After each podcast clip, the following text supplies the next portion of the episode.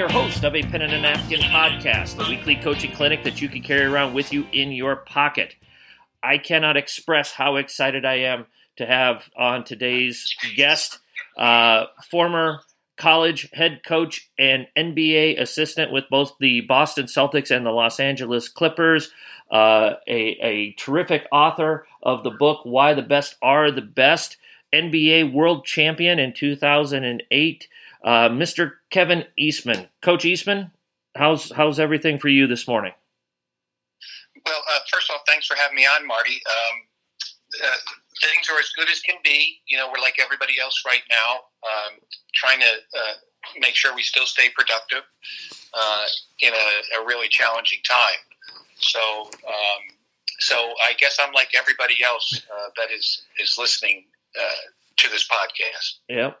Yeah. Well, you know, I, I hope everybody is, is, is healthy and safe in your world and, and everybody else's that is listening here. Um, but I know you're on a limited uh, we're, we're, on a little bit of a limited time scale here, so I just kind of want to jump right into it with you if, if you're okay with that. So, um, like I told you before we start going, I kind of wanted to zig while everybody else was zagging a little bit. So, um, I, I, I have admired your stuff for a long time. I, I uh, you know, uh, I, have watched about every clip that I could find ever on uh, on YouTube about you and, and and your posts and stuff. One of the things I think is really unique is your organizational style and your uh, your bullet point speaking style. How did you how did you develop that? Well, for me, it just uh, made sense because I think so often we try to uh, sound intelligent, sound sophisticated, and what I found out was that the, the true success lies in the simplicity and the confusion lives in the sophistication. So I was never one that worried about whether people thought uh, I was intelligent, uh, but I always worried about did my messages get across, and mm-hmm. were the messages uh, not only uh, usable but but quickly actionable. So, with that, I, I just kind of got into uh, simplifying any teaching thing that I did. I tried to just bring everything into three bullet points because I thought the players could uh, remember that a lot easier. They could, uh, I believe, turn those things into something they didn't have to think about. They just instinctually knew.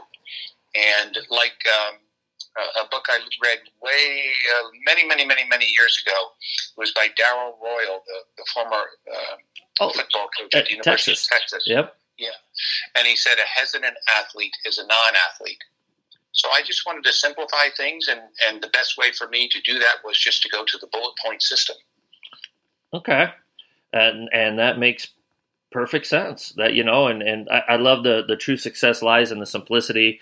You know, some people call it the KISS theory: keep it simple, stupid, that type of thing. So, uh, absolutely makes sense. Um, you are most known for your achievements as an assistant coach. Like I said, you had the great run in Boston, and then you guys uh, kind of transplanted the whole uh, brain trust with you and Doc and and uh, Lawrence Frank, and went out to Los Angeles uh, with the Clippers. Um, what what was what was your greatest strengths as an assistant coach, and, and what makes a really really good assistant coach to help out the head coach? Well, I, I think what makes a, an assistant coach really good is that they understand their role on the staff, they execute their role uh, to the best of their capability, uh, and they do that every single day. They're not trying to uh, uh expand their role into somebody else's role. No, we each have roles. Like for me, under Doc, uh, I did not have a large speak during practice role. Uh, mm-hmm. Doc had the largest, and then whoever was our defensive coordinator uh, had the second most, and then the rest of us more or less just chimed in quick hit bullet points to players. You know, because with Doc, uh, he wanted to practice uh, to continually be moving and running uh, rather than stopping and pausing uh, because that's the one thing that, that especially professional players they hate that. So uh, for me, I would sometimes have friends come and they would say, uh, "Gosh, you know a lot about the game, but you don't talk that much in practice." And I was always always tell them that's not my my role. Mm-hmm. My role is to uh, to have big eyes and big ears so that I see everything, I hear everything, and then that allows me to, on a daily basis, provide Doc with ideas, suggestions, uh, things I saw, things I heard, things he needs to address. So the way I did it was I, I gave him almost a daily report. Okay. Um, in the beginning of the year, it could have been, or after a game in the beginning of the year, it might have been 20 pages of every single little thing I saw. And then I would just hand it to him or slip it under his door if we were on the road. Mm-hmm. My rule was to get it under his door before he woke up. Uh, if I was at, at home, uh, it, say in our home base, then I would have it on his desk before he came in. And then he could do with it what he wanted to. Mm-hmm. And the one thing that I will say to any assistant coaches out there, because Doc and I were on a panel at a clinic together, and they opened the uh, opened it up to Q and A from the audience of coaches. And one coach said, "What makes a great assistant?" And uh, my first thought was, "Oh no, now he's going to rip on me because I'm sitting right next to him." but what he did is he pointed to me and said, "Kevin," and then he explained the one thing that he he thought was uh, very unique was that I would give him all these ideas, and I would never go back and say, "Hey, are you going to use that? Hey, did you did you read that? Hey, how come you didn't say that to our team?" That's not my role. My role is to provide information to help Doc Rivers become the best coach he can be. Because when Doc can just coach and doesn't have to worry about all the other stuff that goes with coaching, uh, you know. Uh, reprimanding players, players who might, you know, get in a little bit of trouble. We took care of all that. Myself, Lawrence, uh, all of us tried to take. Now there are times where your head coach has to come in. Mhm. There's no doubt about that. And and Doc was great about coming in. Mm-hmm. What were what were some of the things that were high on your radar on those daily reports? Like, uh, you know, y- y- your your eyes were a little bigger, or your ears were a little uh, bigger. Uh, that you kind of, you know, the, the top three, four priorities that you were looking for every day, or did it kind of change on a on a daily basis or with each team? It changed because I didn't want to predetermine what I was going to look at. Uh-huh. I went in each and every day with a fresh set of eyes, uh, a fresh set of, of ears. Um, you know, the, the things you're looking for, uh, especially on the practice floor, uh, are you succinctly teaching uh, the drill? Are you making sure that everybody understands it before we get into it? Because you can look around and see, especially when you're not doing it yourself. Like, let's say uh, Tom Thibodeau, who was our defensive guy with the Celtics, if he was putting in a, a new drill, he was concerned about getting the guys in the right spots, making sure they knew how we were going to defend the pick and roll. He may not see that that player over in the corner, by his body language, totally isn't getting it. Well, Mhm. that's where we came in. So we might have to walk over even then and say, "Hey, you got this," and then that that those notes afterwards would be, "Hey, tomorrow we probably got to get John in early because he didn't fully grasp what we were talking about." Mhm. So uh, it would be things like that. It would be uh, maybe body language of players that maybe told me that hey, that player's a little down about something. We got to find out what that is, or it may be that Doc got on one player exceedingly hard that day. So one note might be, hey, see if you can't find a way to pat him on the back tomorrow. Mhm. Uh, and then obviously just the, the technical things that we didn't do well Mhm. uh, from an execution standpoint and an X and O standpoint. So it really varied. Mhm. Um, the big thing was to uh, stay sharp each and every day, but also do your, you know, uh, I called it sideline coaching. When a player came out, I could do my real coaching then, right? Even though my friends might not have seen me doing that, right? Because they were there watching practice and they just heard Doc and Thibs talking all the time. There was a lot more coaching being done uh, than people probably even would know.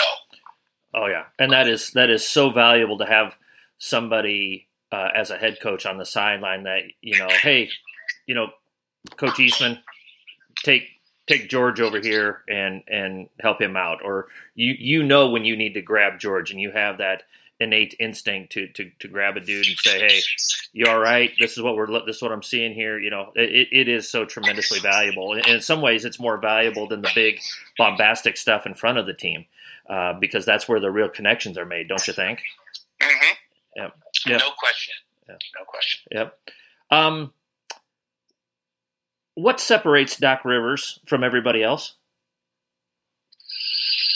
Um, a couple of things in, in no particular order he has a, an insatiable curiosity about how he can become better as a coach, as a communicator.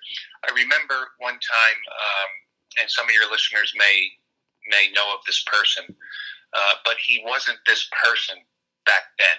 Mm-hmm. So uh, a friend of mine at the time, and this is this person I'm talking about, uh, Jon Gordon, the author. Yep. Uh, he was out in. Uh, he he came to Boston to do a talk to a, a company there in Boston. So he said, "Hey, do you think it'd be uh, uh, any way we could get Doc and the three of us go out to dinner?" I said, "Let me check." So I checked with Doc, and he was good. So, uh, as you know by reading about Doc, he's one of the best communicators mm-hmm. in the game, in any sport, really. Mm-hmm. He's got a unique ability to communicate with his players. So, Jon, uh, maybe halfway through dinner, he said, Doc, can I ask you something? And Doc said, Sure he said, um, "What do you think you need to improve the most?" And and Jon was ready for him to say our pick and roll defense or our fast break or whatever. And Doc looked at him. He said, "You know, I just need to become a better communicator." And it hit Jon and me too. It really hit Jon because he thought that, that, that Doc was one of the best, and he was kind of on the outside looking in. Mm-hmm. So what that said was, even though Doc is really good at what he does in the communication field, he still wants to get better. So he would find ways to send, you know, he may read a book, he may read a business book, and something in there might be able to say what he's been saying, but say it better mm-hmm. and say it differently. Like I was at the University of Alabama speaking to the basketball team, mm-hmm. and uh, Coach Saban uh, uh, knew that I was on campus or found out. So he had his administrative assistant contact the basketball coach's administrative assistant and said, uh, "Hey, is there any way Kevin could could could meet me for 30 minutes at 11 a.m.?" Well, you know, of course I would say yeah. Yeah. Right. Absolutely. So I, went, so I went over there and we are sitting down in his office, and this gets to what I was talking about uh, with Doc. And Nick says, "Hey, you know, uh, I read your book, and uh, uh, what I found the most out of your book is as coaches, we all pretty much say the same things. And we mm-hmm. try and get the same things across to our players hard work, trust each other, all those things that we try and get our teams to do, no matter what level we coach at. And Nick said, What your book allowed me to do was say some of those take those same topics but say them differently and say them more in in a way that that our guys can easily remember. Because it gets back to our first question the mm-hmm. bullet points right? Mm-hmm. quick hit things that his football team could remember? So doc's the same way. What you find out is the best of the best they're so curious. Mm-hmm. they don't ever want to stay where they are. They want to be a little bit better tomorrow uh, than they are today. So that was number one. Number two was his ability to read people he just he didn't just uh, look at a person. He really saw. He might see one of our players walk on the practice floor, and he might turn to me and say, "We got to watch." Let's say Paul. We got to watch Paul today. Mm-hmm. I might say, "Why?" He said, "Look at his shoulders; they're slumped. Look how slow his gait is. He never walks out with that gait. Mm-hmm. Look at his right eye up in the in the top corner; it's bloodshot. He didn't probably get any sleep last night." Yeah. And I'm thinking, geez, you know, I just saw Paul Pierce walk out. I didn't see all the other stuff. Yeah. So, so that was that was Doc could read people, and it wasn't like, oh, we got to go over and tell Paul he better practice hard today because it looks like he's not prepared. No, no, no. That's not why uh, Doc was so intent with his his reading people. He just wanted to be aware of it. And if, if Paul was going south maybe in practice today, at least he probably knew there might be a reason. Mm-hmm. So, um, so he was very good there, and he was exceptional on the offensive end. When you're just talking about pure basketball, exceptional uh, at, at drawing up plays, creating plays, putting guys in the right position relative to their strengths. Uh, and then the last thing I would throw out from a pure coaching standpoint, he knew his gaps. He knew his gaps. Every coach has gaps in their knowledge uh, and maybe even their teaching ability. Mm-hmm. Uh, and that's why we went to hiring these great defensive minds Tom Thibodeau, Lawrence Frank, Mike Longabardi. Mm-hmm. Uh, so uh, Doc was not afraid to uh, hire somebody and say, "Hey, you run with this. Mm-hmm. This is what I want, but you run with this. You, you, this is your deal. This is your part of our system." Mm-hmm. Yeah, so those things came out right away. Yeah, and and that's uh, you know, it's it's it takes a, a, a strong person to say, "This is what I don't know. You do this better than me. Go with it." Uh, it it's not a sign of weakness; it's a sign of strength to me, in in my eyes. Um, and and I think that's a that's a terrific uh, way to look at it. Um, I know you've probably been asked a million times about uh, the big three during your stretch in Boston uh, with uh, Pierce, Garnett, and and Allen. Uh, but the fascinating guy on that team and the guy that I thought brought it all together uh, was Rajon Rondo. And why was he such a perfect fit for that group and what make you know by by 2010 or 11 he was the best player on the team he had kind of lapped uh, I don't want to say lapped, but but he was probably maybe perhaps the most important piece, and and, he was a, a, a unique player to coach. I would imagine just based on the things that I've uh, read about him and seen about him and stuff. What what made him so important to that group and such a special, you know, the perfect fit for that group? Well, his strength was probably his weakness too, in that he was a basketball savant. Mm-hmm. Uh, you could, uh, like in the playoffs, where you really hone in on a team, you may have a uh, a sixty page booklet on the uh, Cleveland Cavaliers mm-hmm. and every one of their sets. You know, all seventy five of their set play calls, right? Yep. Rondo would know every one the very next day. And he just had this ability uh, with his basketball knowledge to, to be able to go deeper uh, than almost any player. Uh, and Doc would say the same thing almost any player that he's ever seen in the NBA. But that was also a liability in that he would get frustrated, right? Yeah. Well, why why don't you know that? you know, they, they only have 75 plays. How can you know all 75? Right? He's, you know, with Rondo, it'd be like, now if they had like 3,000, yeah, that might be a little bit hard for me to grasp. Uh-huh. But 75 is easy. so, uh, so, uh, but Rondo had to evolve, had to develop because Rondo wasn't Rondo even the beginning of 2008. Yep. When we won the championship. Uh-huh. He, he had to learn how to fit in um, he had to learn how to send his messages, um, uh, those types of things. Uh, he was starting to really get a grasp of seeing the game the way Doc saw the game, and that's very important in any of your top players. Mm-hmm. They, they they need to see the game the way the coach sees the game. So, um, but uh, and and and Rondo could be a shutdown defender uh, when he wanted to be for sure.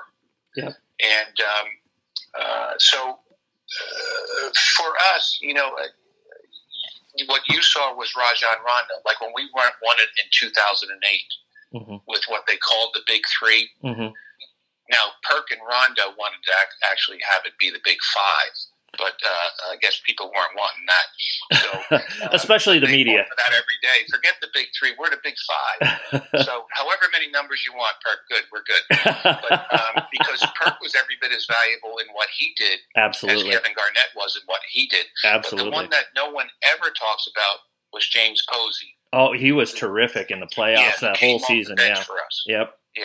He was the perfect because, fit yeah, he he was the first guy that made me start to think about okay, there's captains, but who's the captain of your second unit? Mm-hmm. Who can get your second unit ready to practice every day and ready to, to, to execute the role of a bench player on, on game night? And and the one thing Posey brought to us was he was the only one in 2008 who knew what it took to win a title because they did when he was with Miami. Mm-hmm. Nobody else knew. they could say they knew, but nobody else knew. Mm-hmm. And Pose, in his own way, got us to understand uh, how competitive practice has to be, how important the little things are, how critical it is to know what's going on in a game. Maybe uh, maybe their big guy uh, has three fouls on him, and their team just called a cross screen action for him to go from one block to the other. Posey's guarding the screener, so he jumps out and takes a charge, gets the fourth foul on the big guy. These are things that Pose brought to us that uh, were key elements for us winning uh, the championship. Yeah. And then the other guy would be PJ Brown. Yeah. Yep. PJ was huge in so limited minutes. Uh, but you know where he was huge? He was huge, and, and it really hit me. We were in Detroit playing them, and I had uh, just left the hotel and went out to get a, a takeout order for lunch. And I uh, see PJ Brown and one of our other players walking down the street, and by the body language, you could tell PJ was teaching and preaching Mm-hmm. uh, that player. So those are the things you don't see, but are ultra ultra valuable. Mm-hmm. Yeah, it, kind of. You're talking about like Posey and PJ Brown. Uh, you know, Don Meyer always used to say you can pick your captains, but you can't pick your leaders. And and Mhm. you know, it sounds like that's exactly what you're talking about there. No question. Yeah. No question. Because sometimes sometimes the best leadership is invisible. Yes, yes. Um, I want to uh, I want to talk about your book a little bit here. I got three bit. I, I coach, you owe me a, a couple of doctor's bills because I kind of cramped up, cramped up while I was highlighting everything in the book. I think I've got, I think I've got more highlighted than is not highlighted in here. Uh, but just a, a terrific uh, book here. Why the best are the best. Um, there's there's three things I wanted to ask about, and I could spend hours talking about this book with you. Uh, but there's three things I wanted to pick out of here uh, that I would. I was wondering if you would be uh, uh, willing to to expand uh, a little bit more on uh, to to help our coaches out here. Okay. Um, here's the the first, uh, and this is a quote uh, that I that I think is important for any team. Every team has issues, but winners get through them and get past them. Um, could you kind of expand on that and your experiences with that, and maybe some tips on on on how to work through those situations? Yeah, I mean, when, when you're in a competitive environment, that usually brings with it um, emotion. Mm-hmm. And when you're, and everything's relative. So in the NBA, it's the best of the best that made it there. In high school, especially the players who play a lot, it's the best of the best that high school basketball has in that area, Mm-hmm. right, or in your league. So usually, usually you find with with athletes, they're very, very competitive. So uh, we knew there would be some some flare ups during the year. It could be maybe one of our guys doesn't think they're getting enough shots, or another one of our guys is what we we always used to say, keeping score. Well, I got corrected and yelled at seven times this week, and, and he only got yelled at one time, and he did the same things I did. So there's there's always issues throughout the course of the year, um, and some issues may be off the floor. Maybe there's a problem at home. Mm-hmm. Uh, maybe uh, a, a spouse got very sick. So you have to constantly like if people can envision this as we're even though we're we're we're, we're on a podcast, Sure. make a graph, and in the lower left hand corner, as you start the graph, what a lot of people would think over the course of a year, the line goes almost diagonally straight up, and you eventually win a championship. So as that line's going up, getting better, getting better, getting better, getting better, getting better, and boom, you win a championship. That's not how it works. Mm-hmm. Take it again the way it really works. The line goes up, and then there's a blip that immediately goes down, a downward arc Mm-hmm. and then it kind of creeps back up again, and we get it back on the same path towards winning a championship. Then, boom, another thing spikes lower. Mm-hmm. Right. Yep. Those spikes are the issues. It could be, uh, how come I'm not getting any recognition? Uh, it could be, I'm not getting enough touches. It could be, hey, he's dating my girlfriend now. Who knows what it is? Yep. But the fact of the matter is, there will be issues. The most important thing is to what we talked about with Doc earlier. He had a great set of eyes and could read people. See if we can't catch those issues um, when they're small little weeds coming out of the ground, not these big weeds that, that take over an entire garden. As a matter of fact, Tates Locke, he used to coach uh, at Clemson, and he was a long time yep. NBA scout. Mm-hmm. And Tates always used to say, "The great assistants weed the garden for the head coach." Right. Yep. So, look, whatever those problems are going to be, it could be a parent problem at the high school level. Yep. And that's seeping into the program.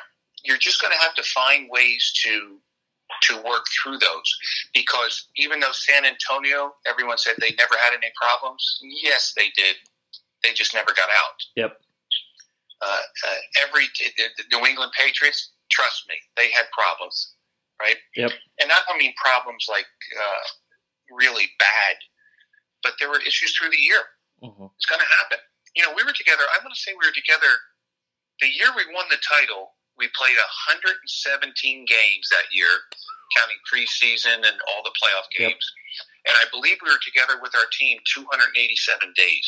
Wow there are going to be problems, issues, challenges. Yep. But the best coaches and the best teams, uh, they get through them.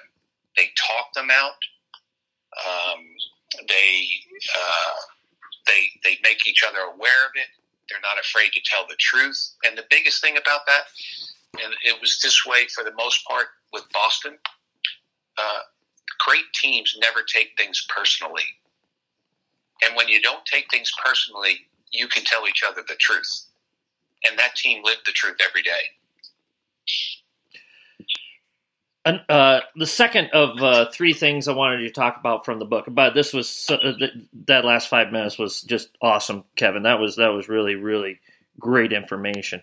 Um, I loved the part about the champions compass um, and and everything that you put into that, and, and that's kind of building on some of the things that you just talked about here. But if, could you go into a little bit more depth with the champion's compass and the things that you need to be a champion? Yeah, I, I think the the biggest thing there is for picture now, uh, people now just in their mind's eye picture a compass, and then think about what what does a compass do? Well, it can it can get you going in the right direction. Number one, for sure and if it if you get lost, it can put you back in the right direction. So with the Champions Compass, what I did because Doc, uh, let's see, it was in it was in Los Angeles, and I remember him um, saying one day to our team uh, that look, we've done a lot of winning here in Los Angeles, which we did. Mm-hmm. We were winning fifty plus games a year. And at one point, we were the third winningest regular season team in the NBA over the last three years. Mm-hmm.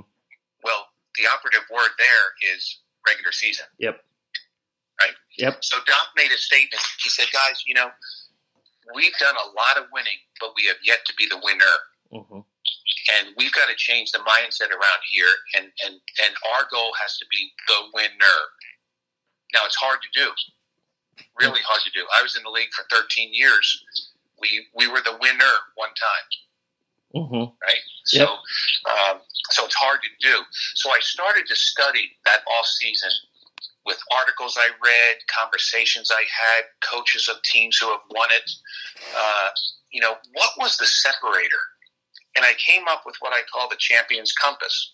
And just as a compass has a, a an N, an S, an E, and a W, north, south, east, west, so too does the champions compass have words for the N, the S, the E, and the W.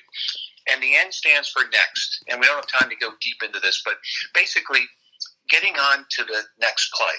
That's important. Mm-hmm. Uh, taking your everything that's in, that's involved in basketball to the next level. Your preparation, your conditioning, your communication on the floor, your reaction to problems that are happening during the game. Take it to the next level. So that's the N. The S stands for simple, and that's all about execution. Because what I found is those teams that win it and are the winner, they have very few spectacular, truly spectacular plays. Now, you could say uh, Steph pulling up from 85 feet is spectacular.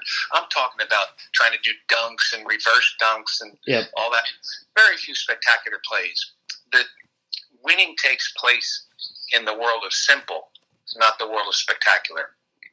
The E stands for every, just making sure that every second of every day, of every week, of every month, of every season, that we're taking care of the things that are important for us, our team, to be able to win.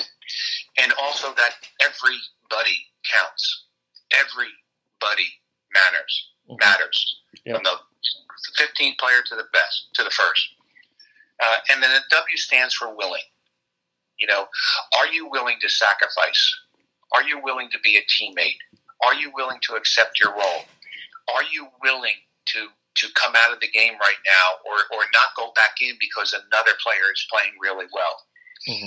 The, the the ones who became championship teams that particular year in any sport, they're the ones that took care of the champions compass. Mm-hmm. And it's it's such a simple, you know, like you said, you can you can picture a compass, and and it's just here's here's the four simple, and it's not simple, like you said, it's it's difficult to keep it simple. But but here's the thing that you come back to these four traits, and you're gonna you're gonna put yourself in the best position possible to be the winner if you follow these four things. And and you you could follow all these four things and not be the winner but if you don't follow these four things, you probably don't have much of a chance to be a winner. Is that part of the message too, Coach?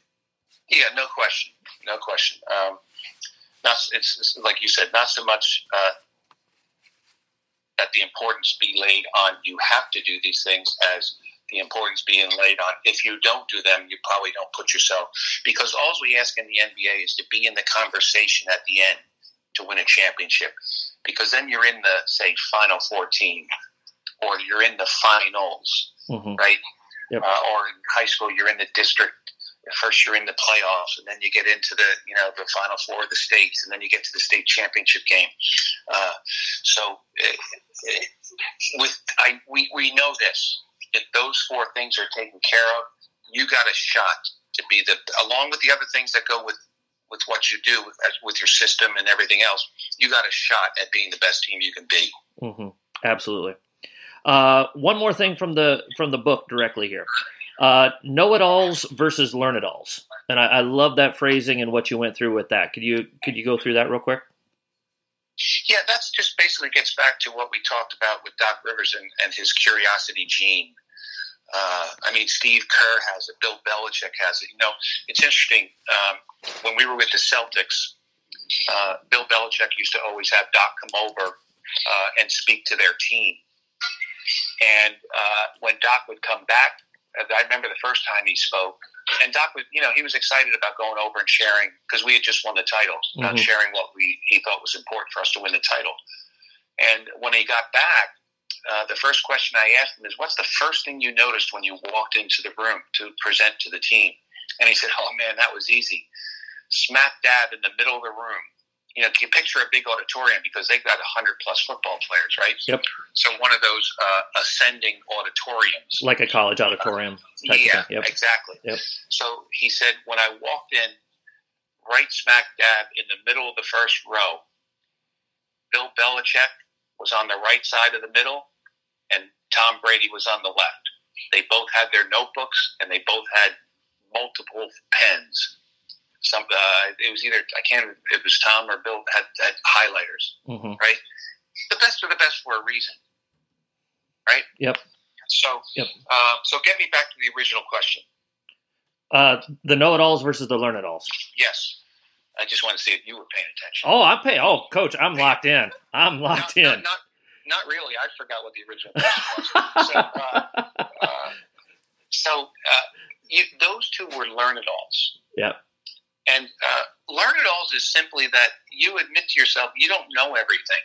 Mm-hmm. You have a vulnerability uh, about you where uh, you know that, like Jay Bilas told me something maybe 10 years ago, and it has stuck with me ever since. He said, You know, everyone you meet knows something you don't. So doesn't it make sense to pay attention? And, and the answer to that question that Jay posed was yeah. Yeah.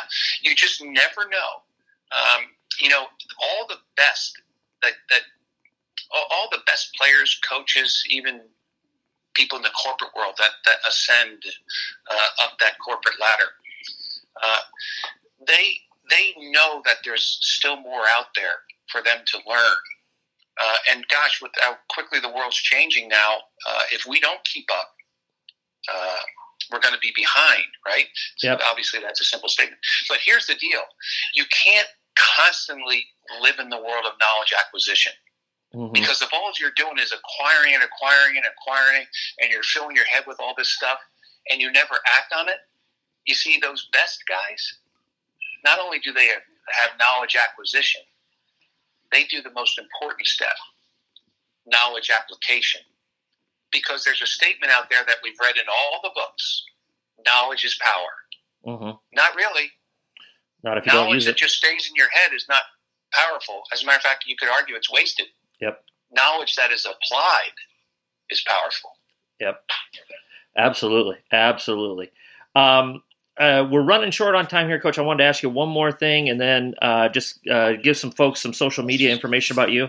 One or two, real quick, uh, just team building exercises or team chemistry exercises that that you really like to help reinforce uh, the the concepts that, that you that you preach in your book or, or, or with your teams.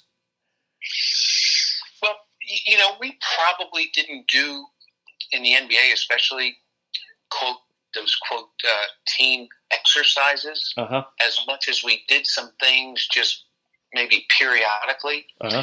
And, and the first thing was, uh, you know, because everybody wants to come together as a team, right? Yep. To, to get that true team feeling. And we always found that the best way to come together is to get together, right? So our players themselves would uh, would organize meals when we were on the road. Um, you know, Kevin, Paul, and and Ray even had an agreement in.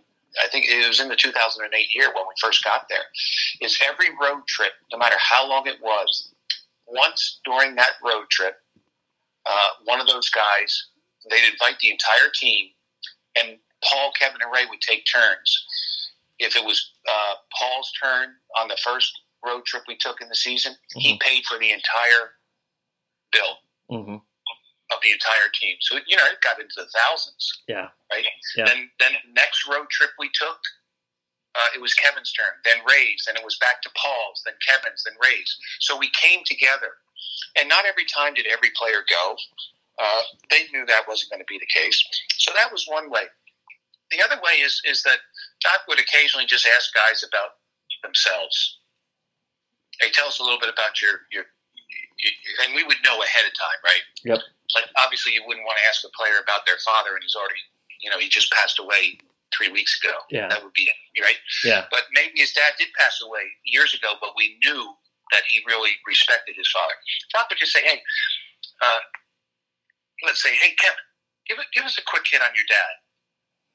Why was he so important to you?" So that allowed the players to get inside of the their teammate's heart. Mm-hmm. So, um, you know, it was just kind of things like that. We've even do things on the court. Like Doc used to always do this thing of, uh, uh, I just called it draw it up. He would stop practice and say, okay, uh, Green, your ball.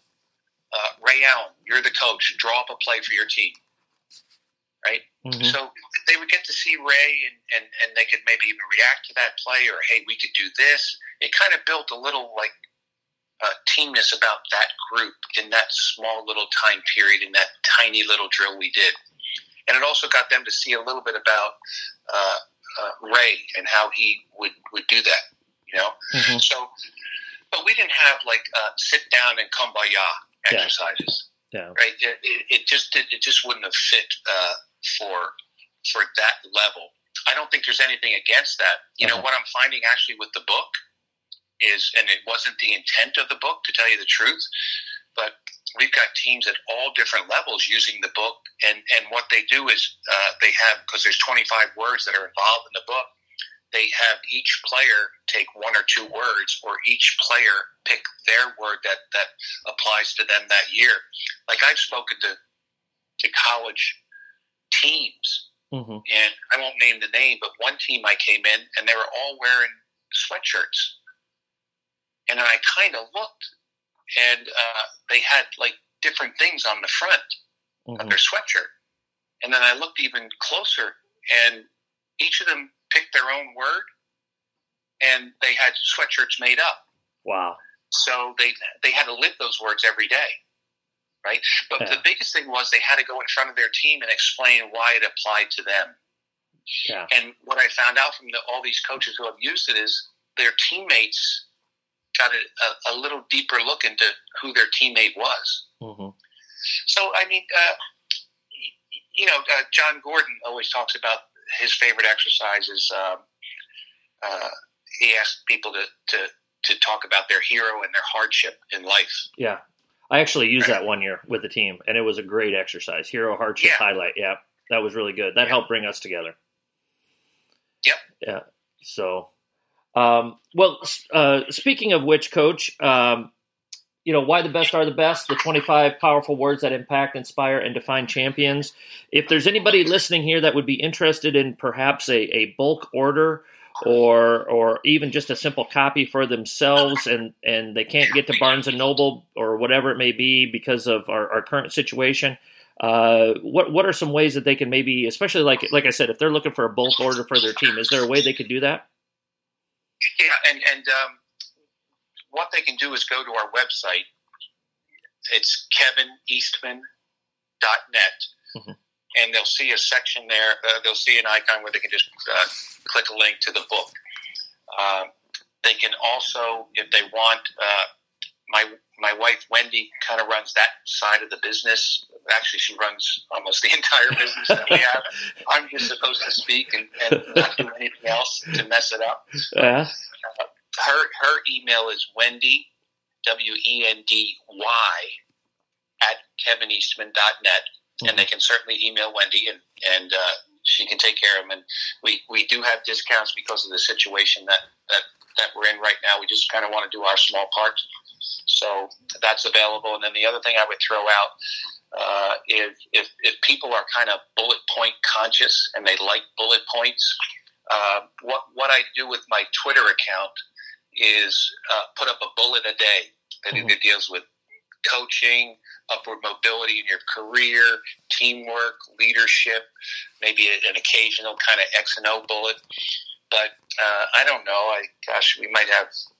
Gosh, I don't, I don't even know. Thirty-six thousand followers, something like that. Yep. So there's a lot of people out there, in not just sports, but in the corporate world, that might be able to take that bullet point, even change it and make it their own, and put it in front of their team. I don't know how many times we've had coaches write back showing us a picture of uh, kind of a, a tweet that was, and they put it up on the bulletin board or whatever. Yeah. So that's available too for a quick hit each and every day. what and what's your Twitter again coach Uh, at Kevin Eastman. uh, at Kevin Yeah, I got real creative with that. One, so kind of like I call you know this is at a, at a pen and a napkin. So uh, that's that's our that's our Twitter handle here. So uh, again, uh, you know, keep it uh, keep it all simple. You know, uh, that's where the beauty lies. So.